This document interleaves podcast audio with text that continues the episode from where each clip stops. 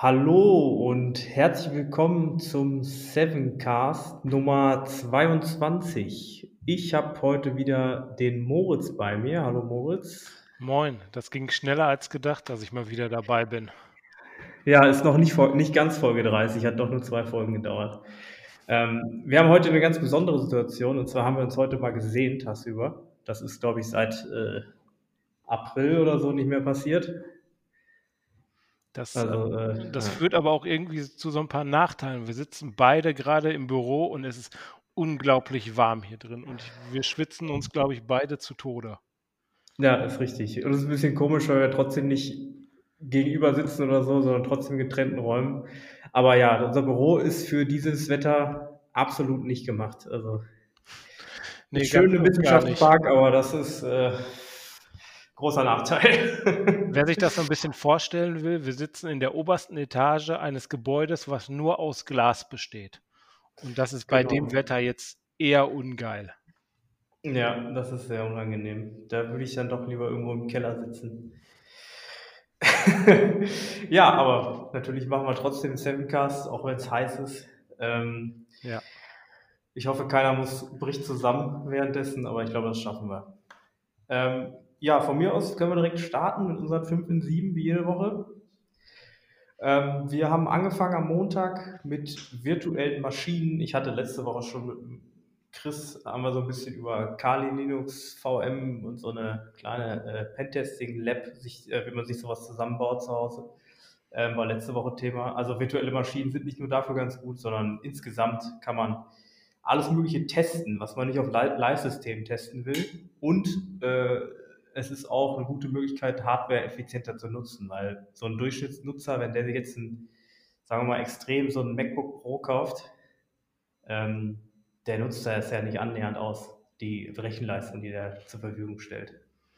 Das ist halt auch eine Sache, die man halt auch bei vielen Servern sieht. Also wenn man irgendwie auf eine Webseite geht oder die, und die ist auf irgendeinem System bei einem Anbieter gehostet, dann laufen auf dem System häufig auch noch drei, vier andere Anwendungen, weil eine Webseite einen Server überhaupt nicht mehr auslasten würde und deswegen virtualisiert man da halt auch, damit jeder Anbieter von der Webseite ein eigenes System hat, aber dass man effektiv halt die Ressourcen ausnutzen kann und nicht 1000 Rechner braucht für 1000 Webseiten, sondern man lässt vielleicht auf einem Server 10, 15 Webseiten gleichzeitig laufen, die alle nur wenig Ressourcen kosten.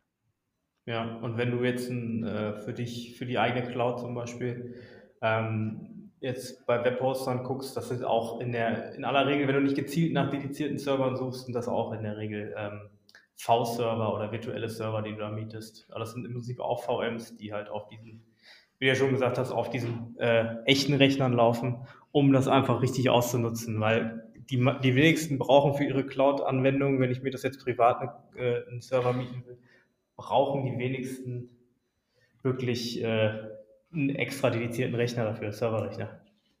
Das, das stimmt wirklich dabei. Und genauso kann man sich das auch bei eh auf normalen Systemen vorstellen. Also wenn man zu Hause irgendwie virtualisiert, da kann man auch eine Menge mitmachen.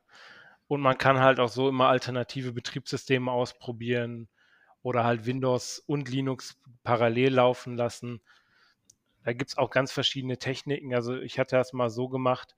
Eine Zeit lang habe ich als Hauptrechner ein Linux genommen, also ein Ubuntu und eine bestimmte Virtualisierungstechnik genutzt, um parallel auf dem System ein äh, Windows-System laufen zu lassen. Und an das Windows-System, also und auch nur an das Windows-System habe ich dann die Grafikkarte weitergereicht, sodass ich komplett eigentlich ein Linux-System hatte, aber zum äh, Videospielen trotzdem noch ein Windows-System auf parallel zur gleichen Zeit auf dem gleichen System lief, was überhaupt kein, was genauso schnell gewesen wäre, wie wenn ich es direkt installiert hätte.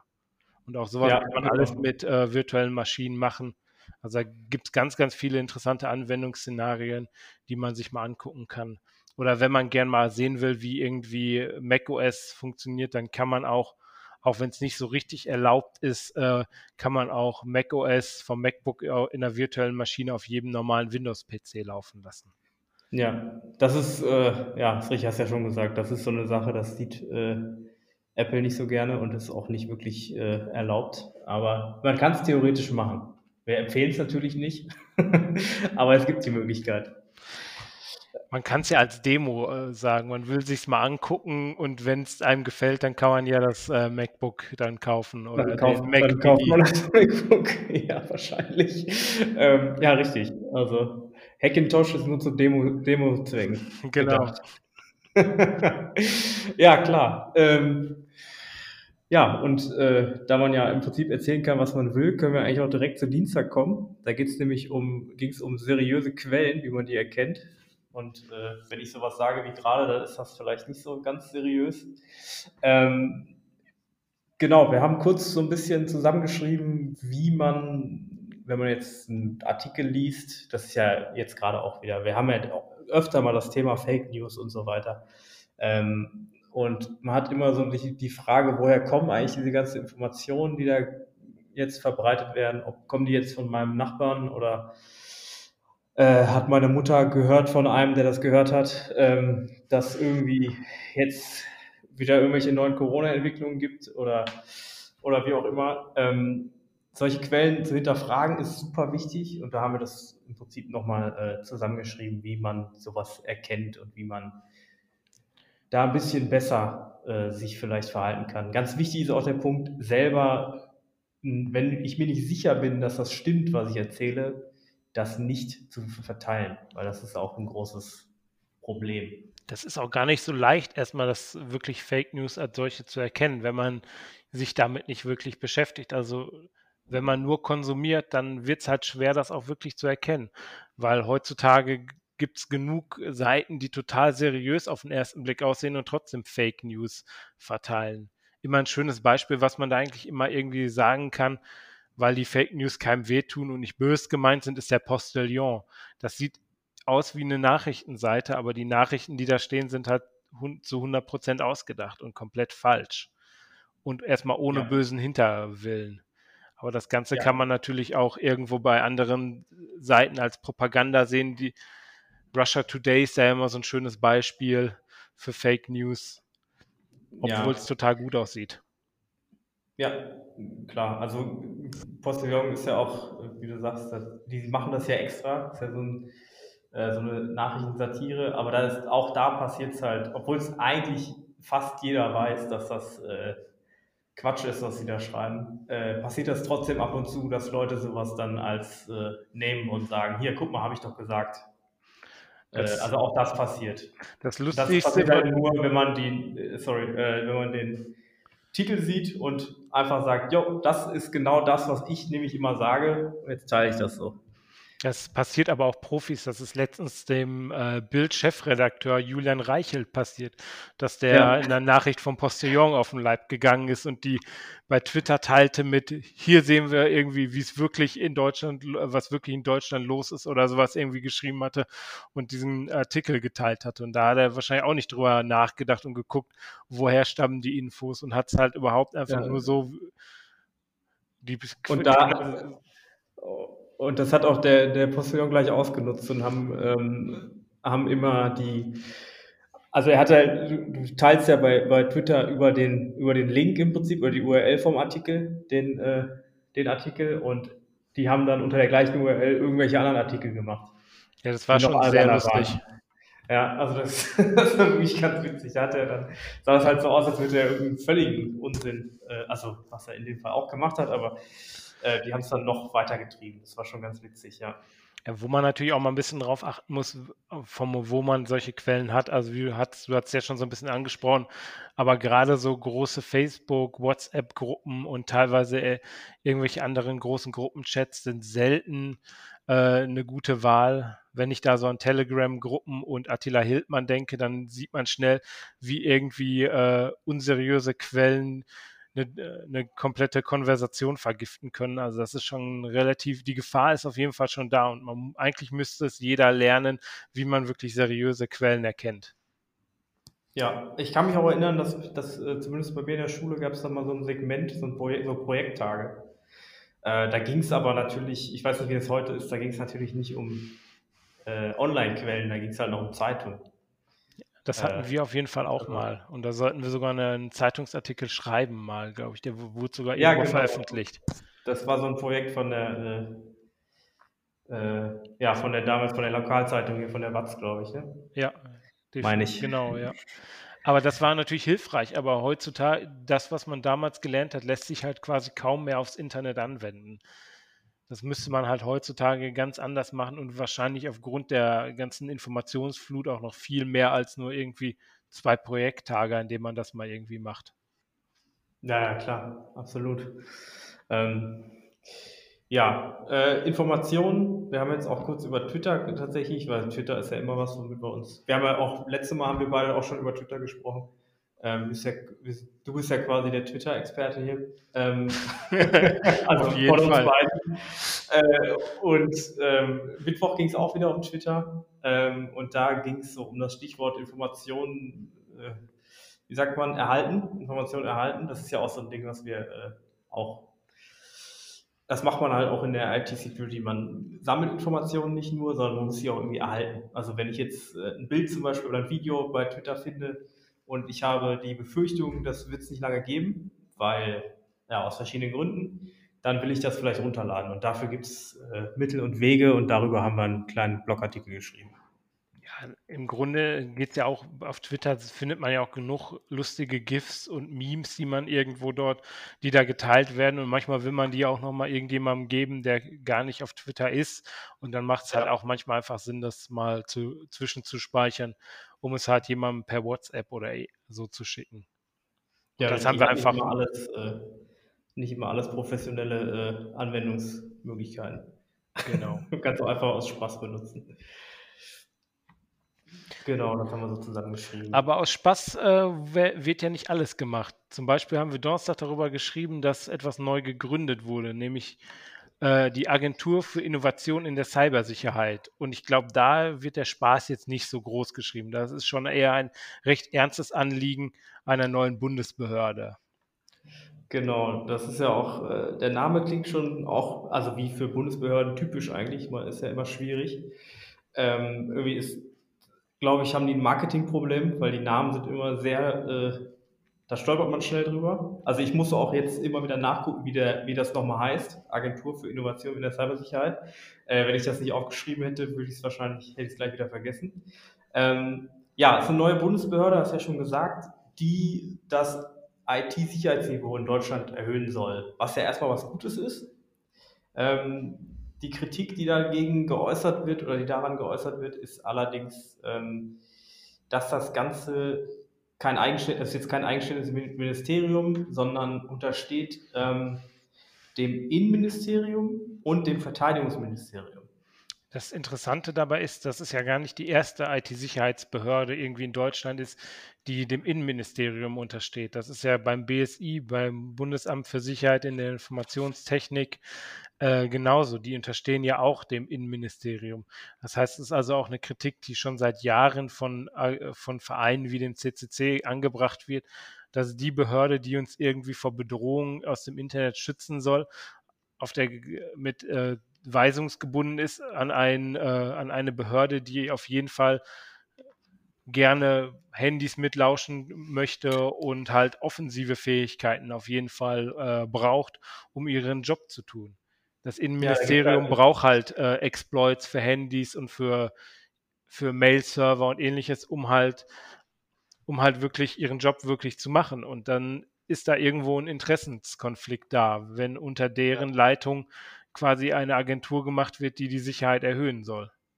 Ja, das gilt ja für das Verteidigungsministerium genauso. Ne? Also ähm, ja, das ist, da gibt es einen gewissen ja, Interessenskonflikt halt zwischen den ähm, Interessen für Cybersicherheit und äh, den, ja, ich sag mal, Hintertürchen, die sich vielleicht so ein Innenministerium wünschen würde. Da gibt es halt, äh, ja, glaube ich, ziemlich oft Reibungspunkte.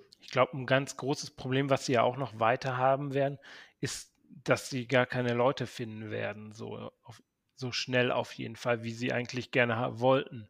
Weil man muss ja, ja so sehen, es gibt eine Menge Behörden irgendwie in Deutschland, die gerne IT-Sicherheitsleute hätten, Fachkräfte.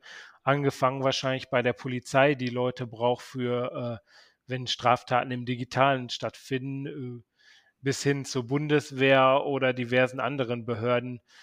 Und wie den BSI, die suchen alle Leute und die Frage ist halt, wer davon wirklich welche findet. Ja, klar, das haben wir ja, das, das sehen wir auch immer das Problem. Ne? Es gibt einfach zu wenig Leute, die da, also lange nicht genug, äh, also nicht so lange nicht so viele, wie man braucht, um diesen, um diesen Bedarf zu decken. Also wer, äh, wenn, wer in der Überlegung ist, IT oder irgendwie in Richtung IT zu gehen, der ist auf jeden Fall gut beraten, wenn er in Richtung IT-Sicherheit geht.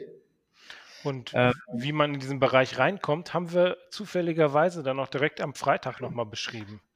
Wir haben nämlich geschrieben, wie man, wie sieht denn so ein Cyber Security Studium aus und haben auch so ein bisschen mal gesagt, wo kann man das Ganze denn irgendwie machen? Genau, wir haben uns da jetzt äh, natürlich sehr aufs Ruhrgebiet konzentriert, muss man sagen. Also, also nicht nur konzentriert, es ist jetzt, sind jetzt drei Möglichkeiten, wie man es im Ruhrgebiet machen kann, wo man IT-Security studieren kann. Es gibt natürlich auch noch die weitere Möglichkeit, äh, erstmal eine Ausbildung zu machen. Ne? Also du kannst ja auch lernen in dem Bereich, ähm, was ja auch jetzt nichts Schlechtes ist. Und äh, wir haben uns dann aber auf die, ähm, auf die Studiengänge konzentriert und einen davon hast du, glaube ich, sogar absolviert, oder? Genau, ich war an der Ruhr-Universität in Bochum und habe da den äh, Bachelor sowie den Master in IT-Sicherheit, Informationstechnik gemacht. Deswegen kann ich davon vielleicht gleich nochmal ein bisschen was erzählen. Also, ja. das ist, glaube ich, einer der einzigen Bachelor im Bereich. Meistens ist IT-Sicherheit immer nur ein Vertiefungsbereich für die Masterarbeit. Beispielsweise auch so an der Westfälischen Hochschule, was einer der anderen Punkt, äh, Orte ist, wo, die wir empfohlen haben, um IT-Sicherheit zu studieren. Auch viele unserer anderen Mitarbeiter, wie der Chris, der letzte Woche da war, hat dort studiert, oder der Matteo, der auch schon häufiger da ist, oder der Jan, die sind alle an der Westfälischen Hochschule oder haben da ihr Studium abgeschlossen und haben dort dann äh, IT-Sicherheit studiert. Ich war, wie gesagt, an der Ruhr-Universität und ha habe dort erstmal im Bachelor das gemacht, wo ich fand, das klang interessanter, irgendwie Sachen zu hacken und kaputt zu machen, als mir jetzt zu überlegen, wie ich irgendwie Programme schreibe und deswegen fand ich das ganz cool. Man lernt halt viel Grundlagen da drin und es ist auf jeden Fall sehr interessant. Man, ich kann es empfehlen. Ja, und die IT-Sicherheit ist auch sonst, wenn du jetzt so ein, also ich kann jetzt nur aus meiner Erfahrung sprechen, aber wenn du ein äh, Informatikstudium machst, das habe ich zumindest so wahrgenommen, ist die IT-Sicherheit äh, nicht so relevant, weil es halt wirklich, äh, gerade an der Universität geht es halt vor allem um die informatischen ähm, Grundlagen, also viel theoretische Informatik und auch in der Programmierung viele Modelle, viele ähm, Algorithmen theoretisch. Äh, ja, also da ist Sicherheit wirklich. Also ich habe, äh, ich glaube, es gibt eine Arbeitsgruppe bei mir in der Uni, die macht, die beschäftigt sich damit. Und es gibt halt auch einen Lehrstuhl, aber das sind, äh, das ist alles Masterstoff. Also das ist, wie du schon gesagt hast, das ist alles eher für Master und äh, ja, und auch nicht als Studiengang an sich, sondern immer nur so Module, also als Wahlmodul sozusagen. Wenn man sich dafür interessiert, kann man es machen. Aber man muss auch nicht unbedingt IT-Security studieren. Also wie gesagt, ich äh, mache einfach äh, Informatik und wenn man sich dafür interessiert, kann man das trotzdem machen. Also das ist, glaube ich, für die meisten, das ist jetzt ganz neu oder relativ neu, dass man das überhaupt studieren kann. Und äh, die meisten kommen, glaube ich, in diesen Beruf aus Interesse, so hobbymäßig, äh, merkt man auch, Hacken macht Spaß und ich interessiere mich dafür, wie man äh, Systeme irgendwie kaputt machen kann. Ähm, dann kommt man da auch schnell hin. Und dann ist es auch nicht schlecht, Informatik zum Beispiel studieren oder kannst wahrscheinlich auch Elektrotechniker sein und IT-Security. Äh, ich will jetzt nicht irgendwas versprechen, aber könnte ich mir auf jeden Fall vorstellen, äh, dass es nicht so das Problem ist, dann in dem Bereich zu, Fuß zu fassen, weil halt der Bedarf auch riesengroß ist. Ne? Genau, das ist eigentlich überhaupt kein Problem. Das geht meistens alles immer ganz gut. Ja, also wenn man da ein Interesse dran hat, äh, also wenn man das jetzt hört und denkt, da hätte ich mal IT-Security studiert, äh, das ist eigentlich kein Problem, sich da, da sozusagen quer einzusteigen. Wobei quer stimmt ja nicht, wenn du jetzt Informatiker bist. Äh, es ist ja nicht so ein direkter Quereinstieg, aber man kommt da äh, mit dem Interesse und äh, so ein bisschen ja, doch, Interesse vor allem ist eigentlich alles, was man braucht, ne? würde ich sagen, jetzt ja, als Grundvoraussetzung. Definitiv Interesse und, und halt die nötige äh, Zeit, um sich da einzuarbeiten. Ist halt kein, schon ein komplexes Thema, aber sobald man da sich einarbeitet, wird das auch eigentlich alles sehr gut. Genau. Ähm, ja, dann haben wir die 5 und 7 schon geschafft. Ich glaube schneller, nee, doch nicht. Ich wollte gerade sagen, deutlich schneller als sonst, aber jetzt habe ich auf die geguckt. ja, trotzdem fast nahe 20 äh, Minuten für gebraucht, also von daher. Ja. Naja, macht ja nichts. Ich weiß nicht, was mit den sieben irgendwann mal gemeint war, ist ja auch nicht so wichtig. Ähm, vielleicht müssen wir die Kategorie mal umbenennen in fünf oder so. ja. Muss man sich mal überlegen. Ähm, genau, als wir haben äh, auf dem Zettel eine unserer relativ neuen Kategorien, die haben wir jetzt erst zum zweiten Mal, und zwar fesche Forschung. Ähm, da sind wir jetzt auch schon wieder äh, in, an der Ruhr-Uni gelandet. Und ähm, die haben, also Sicherheitsforscher von der Ruhr-Uni ähm, haben eine Sicherheitslücke gefunden im LTE-Standard, also Mobilfunknetzen. Äh, genau, der. In der Lage waren, sorry. Äh, Alles gut, okay, erzähl ruhig. Ja, womit die in der Lage waren, äh, in relativer Nähe ähm, von einem Telefonat das Telefonat mitzuhören. Genau, und gemacht haben das Ganze, wie du schon sagtest, Forscher von der Ruhr-Uni Bochum. Genauer gesagt äh, ist es der Lehrstuhl vom, vom Thorsten Holz. Das ist auch der Doktorvater beispielsweise von Matteo.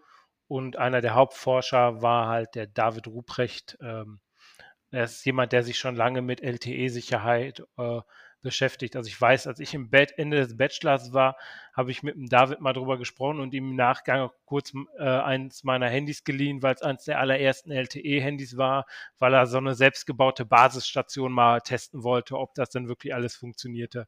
Also der ist auch schon relativ lange in dem Bereich drin und hat, glaube ich, auch dieses Jahr äh, seine Promotion in dem Bereich gemacht. Also wirklich einer der führenden Experten im Bereich LTE und Mobilfunk, äh, wenn nicht sogar europaweit. Und die mhm. haben sich halt wirklich äh, lange mit dem Protokoll beschäftigt und jetzt ähm, diese Woche ein Paper veröffentlicht mit dem Titel Revolt. Genau, und eigentlich geht es dabei darum, wie man Telefon, äh, Telefondaten mitschneidet, also wie man Gespräche mitschneidet. Und das ist eigentlich relativ einfach und es basiert auf dem Sicherheitsproblem, dass diese Verschlüsselung für die Gespräche bei Gesprächen, die äh, kurz hintereinander stattfinden, mehrfach verwendet werden. Genau, also es wird einfach der gleiche Schlüssel benutzt. Ähm, und dann, das haben sie sich zu, zunutze gemacht. Also man braucht wohl irgendwie Hardware, die relativ teuer ist, aber es ist ja auch ein ziemlich großes Ding, wenn man das, wenn das funktioniert, also wenn man das ausnutzen kann. Deswegen äh, ist das, glaube ich, im Verhältnis.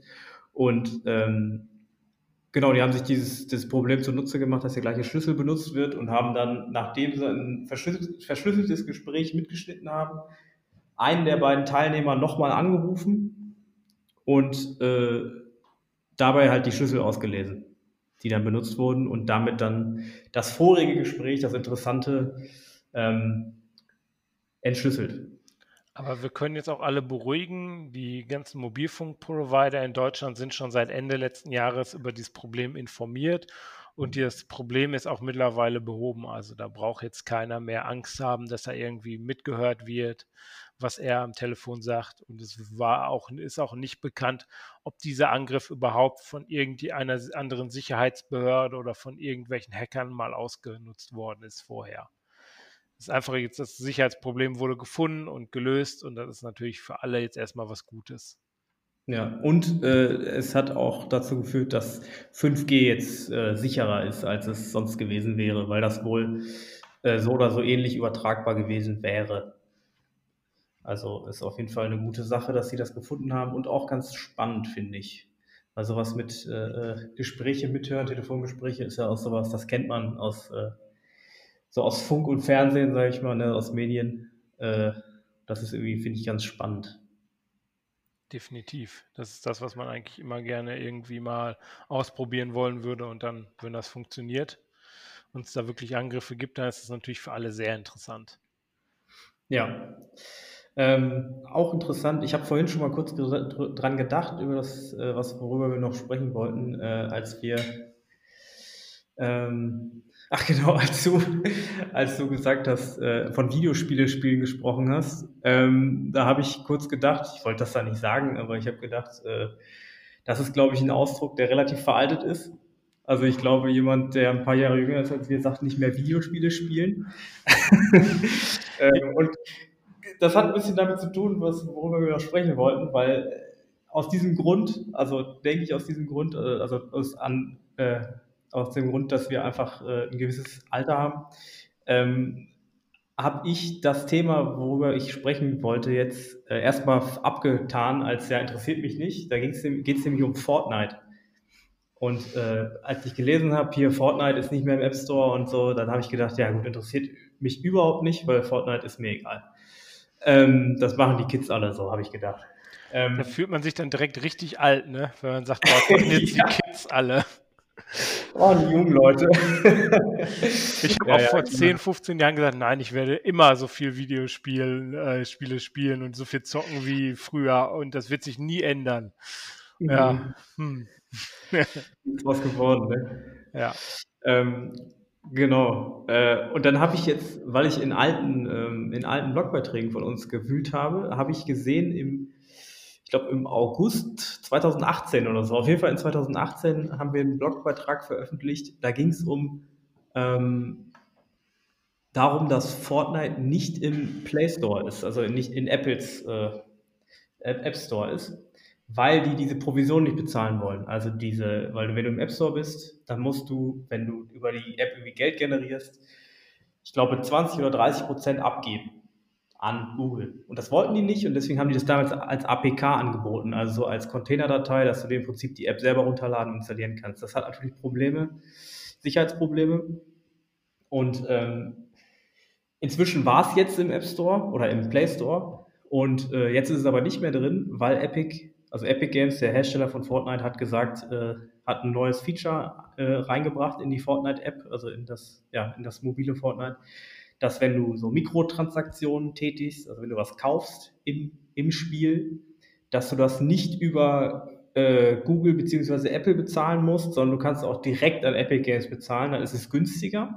Dann kriegen aber Apple bzw. Google nichts davon ab.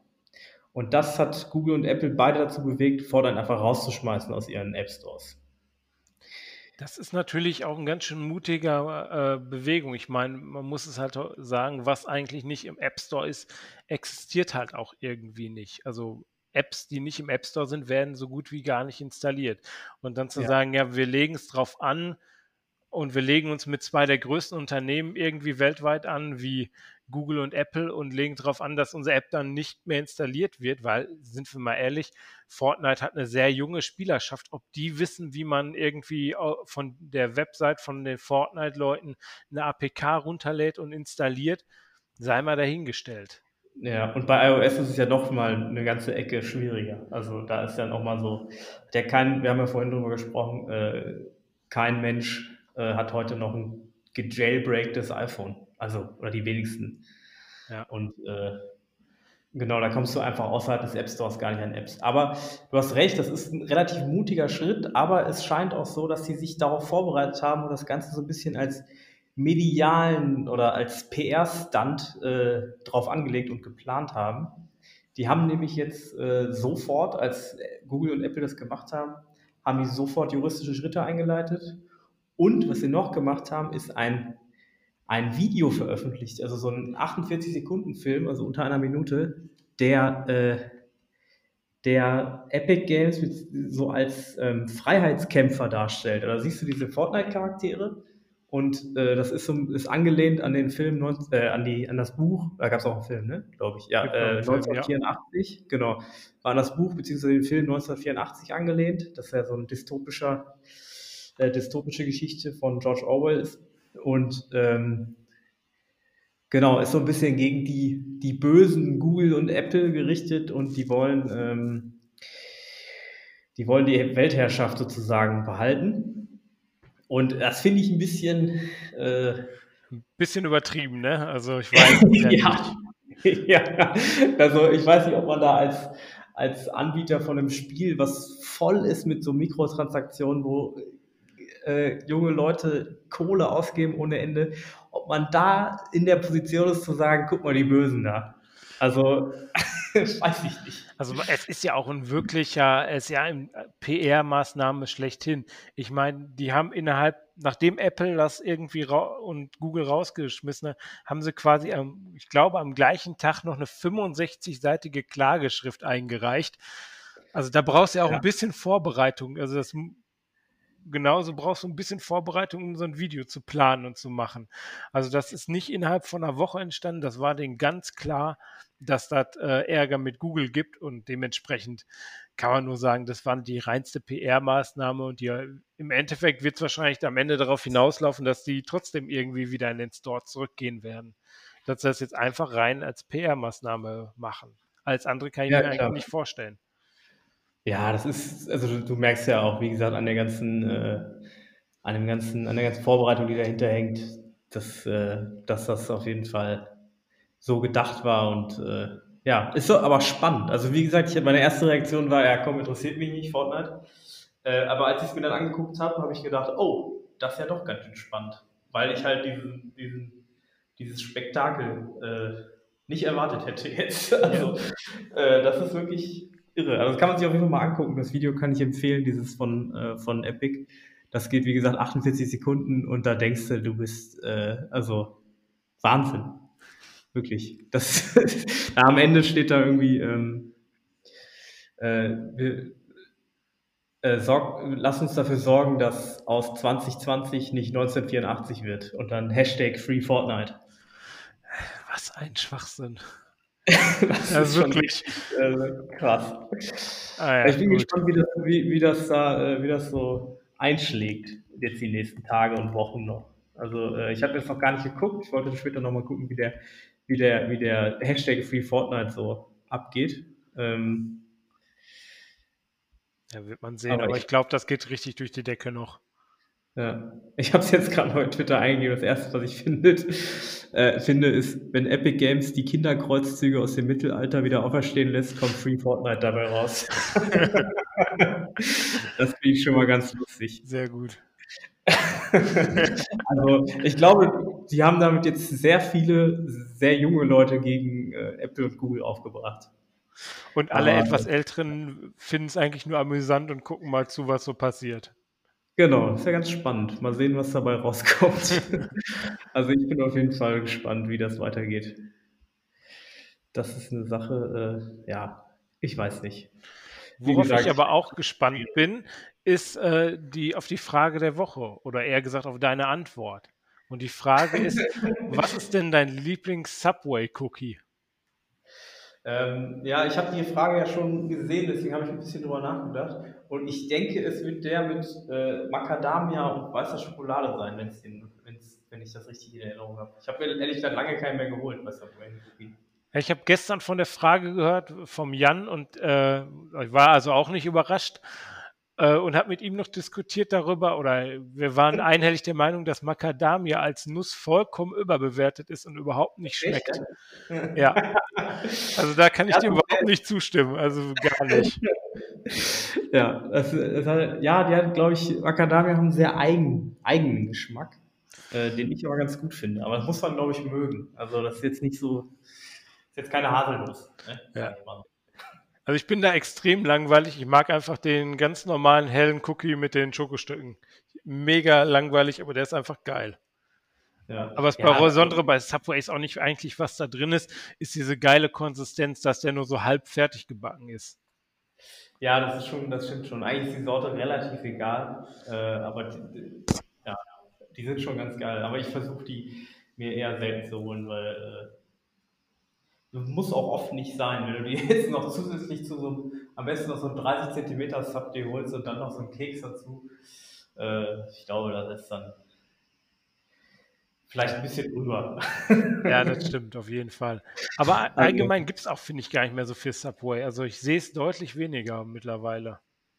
Ja, ich habe jetzt, ja gut, aber die letzten Monaten ist man halt auch nicht mehr so viel unterwegs. Ne? Ja, also ich, ich finde auch so äh, die letzten Jahre. Also ich weiß, ist beispielsweise in Bochum, glaube ich, wo ich jetzt herkomme, gibt es, ich glaube, da gibt es gar keinen Subway mehr. Äh, weiß ich nicht. Also ich habe mir immer, äh, ich war schon, tatsächlich schon vier oder fünf Mal beim Subway am Nürnberg Hauptbahnhof, weil wir äh, letztes Jahr oder ich letztes Jahr relativ viele äh, Vorträge und so in, in der Gegend hatte, immer irgendwie mit Umstieg Nürnberg Hauptbahnhof. Und dann habe ich relativ häufig bei Subway gegessen, weil irgendwie ist Subway, finde ich, immer eine ganz gute Balance zwischen Fast Food und nicht nur Müll essen. Ich weiß nicht, wenn ich im Nürnberg, ich war auch schon ein paar Mal im Nürnberger Hauptbahnhof, war ich nie bei Subway. Ich war da an einem der Ausgänge, ich glaube, dem zweiten zur Innenstadt ist immer so ein Metzger und wenn man in Nürnberg ist, habe ich mir mal Nürnberger Rostbratwurst geholt. Und die kriegst ja da direkt so im Brötchen, das fand ich immer extrem geil. Ja, da hast du recht, das ist eigentlich sinnvoller, ja. Aber wir können, das ist ja vielleicht eine gute Frage fürs nächste Mal, direkt auch schon für wer auch immer dann dabei ist. Was ist die, das, was man am liebsten am Bahnhof isst? Ja, oder halt am Nürnberger Hauptbahnhof. ja, sind wir dann aber ein bisschen überspezifisch. Das stimmt, ja. Aber irgendwie ist das so ein Drehkreuz ne, in Süddeutschland. Ja. Also, da war ich bestimmt schon zehnmal am Nürnberger Hauptbahnhof. Da ist immer, da kommt man immer raus irgendwann. Das stimmt. Wenn man in die Richtung will. Oder muss. Ja, aber äh, ja, aber das ist doch, äh, finde ich, ganz gut. Also Subway-Kekse können wir, glaube ich, zusammenfassend sagen, sind alle gut. Bis auf Macadamia. Bis auf Macadamia. Ich esse den gerne. Also, das, wie gesagt, ich habe es auch schon eine Weile nicht mehr probiert. Vielleicht denke ich jetzt auch. Aber ich mag auch Macadamias immer noch. Also, äh, das einzige Problem, einzige Problem an den Dingern ist, die sind immer ganz schön teuer. Also, ja, das stimmt. Ich glaube, ich habe mir noch nie oder sehr lange nicht mehr eine Tüte Macadamias gekauft. Dann weißt ja, was du heute machst. auch nicht. Ja, also mir da weiß ich nicht, ich weiß jetzt nicht, was die kosten, aber wenn ich mir da jetzt für viel Geld so eine Tüte kaufe, das ist dann doch, äh, glaube ich. Nee, das ist, dann, das ist dann doch nicht wert. Ich mag die gerne, aber dann hole ich mir lieber, weiß ich nicht, Erdnüsse. Die sind immer schön günstig. Ja, das stimmt. Und auch gut. Ja, Moritz, dann haben wir auch schon wieder fast 40 Minuten gequatscht. Also, äh, Ging doch schneller als gedacht vorbei. Aber ich muss auch sagen, es ist, wird echt extrem warm hier drin. Die Sonne knallt ja, so richtig schön aufs Fenster hier. Ja, mir ist auch, ich bin auch klatschnass jetzt schon. Also wir sehen uns ja gleich nochmal, sehen wir wahrscheinlich beide aus, als hätten wir gerade, kommen wir aus dem Fitnessstudio. Äh, also ich glaube, ich schaffe auch nicht mehr viel länger. Ich habe mir natürlich auch kein Wasser jetzt hier hingestellt, äh, deswegen würde ich sagen, äh, ja, hast du noch ein Abschlusswort? Ich freue mich einfach, nächstes Mal wieder dabei zu sein. Oder übernächstes ja. Mal, wann auch immer. Und ich würde sagen, wir wünschen allen ein schönes Wochenende. Genau, das ja. auf jeden Fall. Und ich hoffe, es wird bald ein bisschen kühler. Also man kann sich ja immer über das Wetter beschweren, aber jetzt gerade ist es wirklich äh, extrem. Das stimmt. Gut, Moritz, schönes Wochenende. Danke dir auch. Äh, wir hören uns wieder. Mach's Ciao. gut. Ciao.